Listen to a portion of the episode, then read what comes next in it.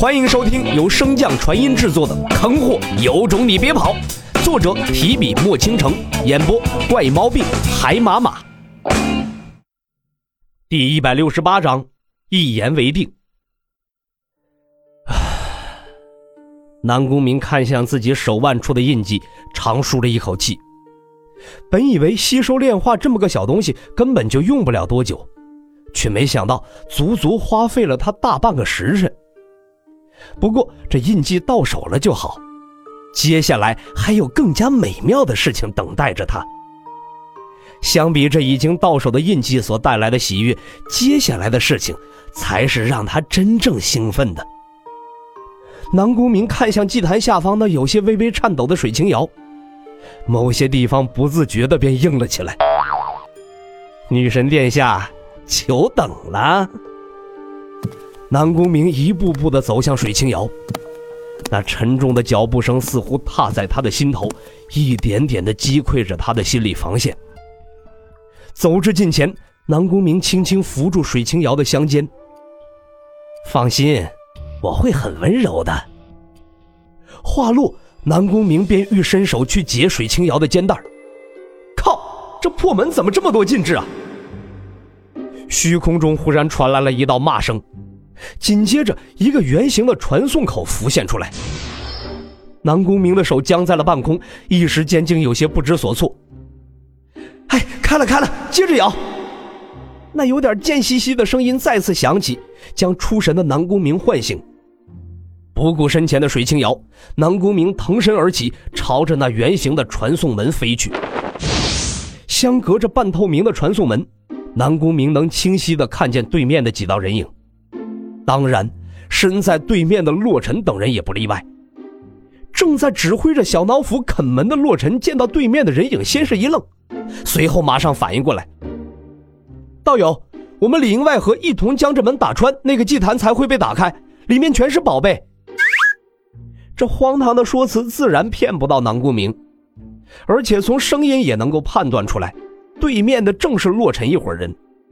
二话不说，南宫明便朝着传送门打出了几道雷球。不出所料，这传送门虽然不能传送实体，但是对能量却没有什么约束。被雷球砸中，小脑斧痛呼一声，向后退去。老子给你脸了！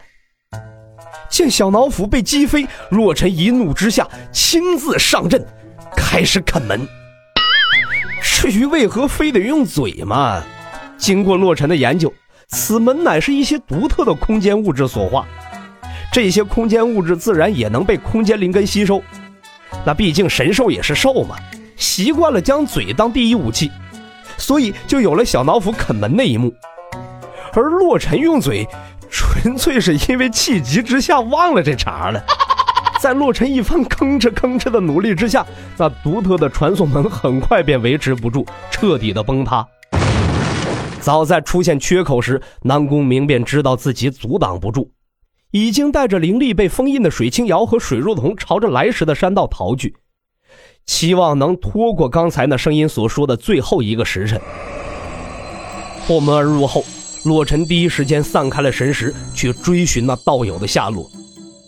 强大的神识扫过，很快便找到了那正欲飞逃的南宫明。原来这小子跑到这里来欺负良家少女来了，怪不得。后方的司胖子一边感慨洛尘的神识强大，一边皱眉问道：“刚才那人是南宫明？”“嗯。”洛尘点头回答。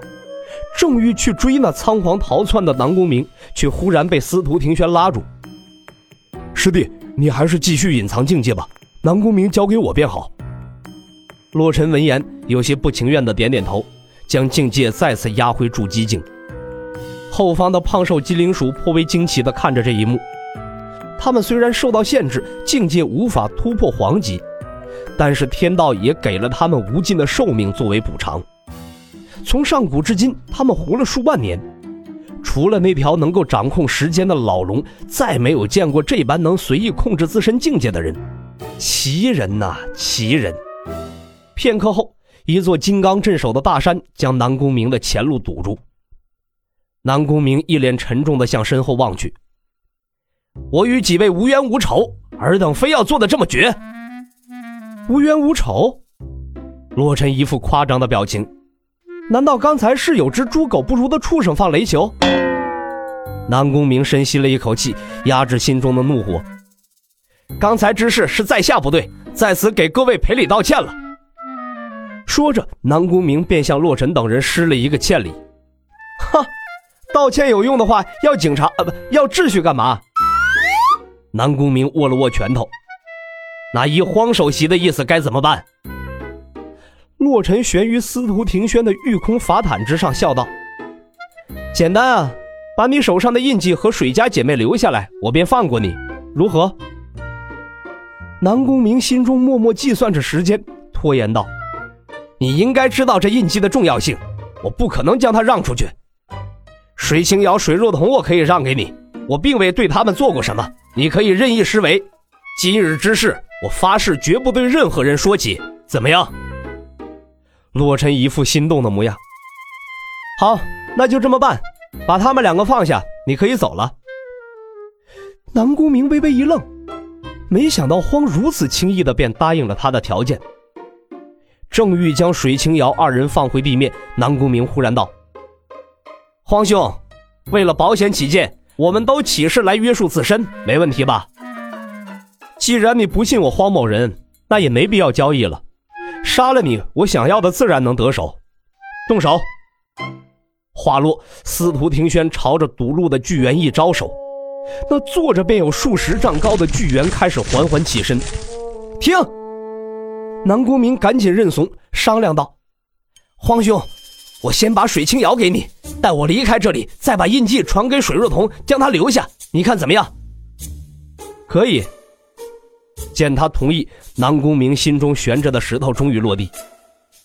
慌，这个仇我记下了，等我出去后再好好算账。内心虽然早已被怒火填满，但是南宫明的脸上却是一副讨好的神情。将水清瑶放下后，南宫明运转身法，迅速的向远处逃离。哎呀，真是麻烦呢。洛尘瞥了一眼瘫倒在地的水清瑶，心中思索着对策。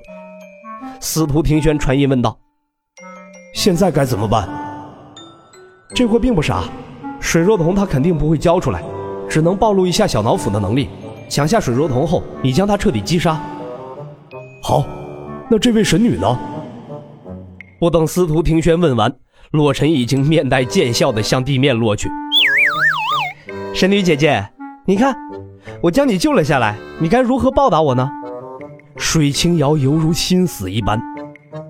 只要你能将我妹妹从那畜生手中救回来，你让我怎么做都行。洛尘将一件道袍披在他身上，笑道：“一言为定。”集播讲完毕，感谢您的收听。如果喜欢，可以点击订阅哦，关注本账号还有更多好听的内容，还不快动动你的手指头！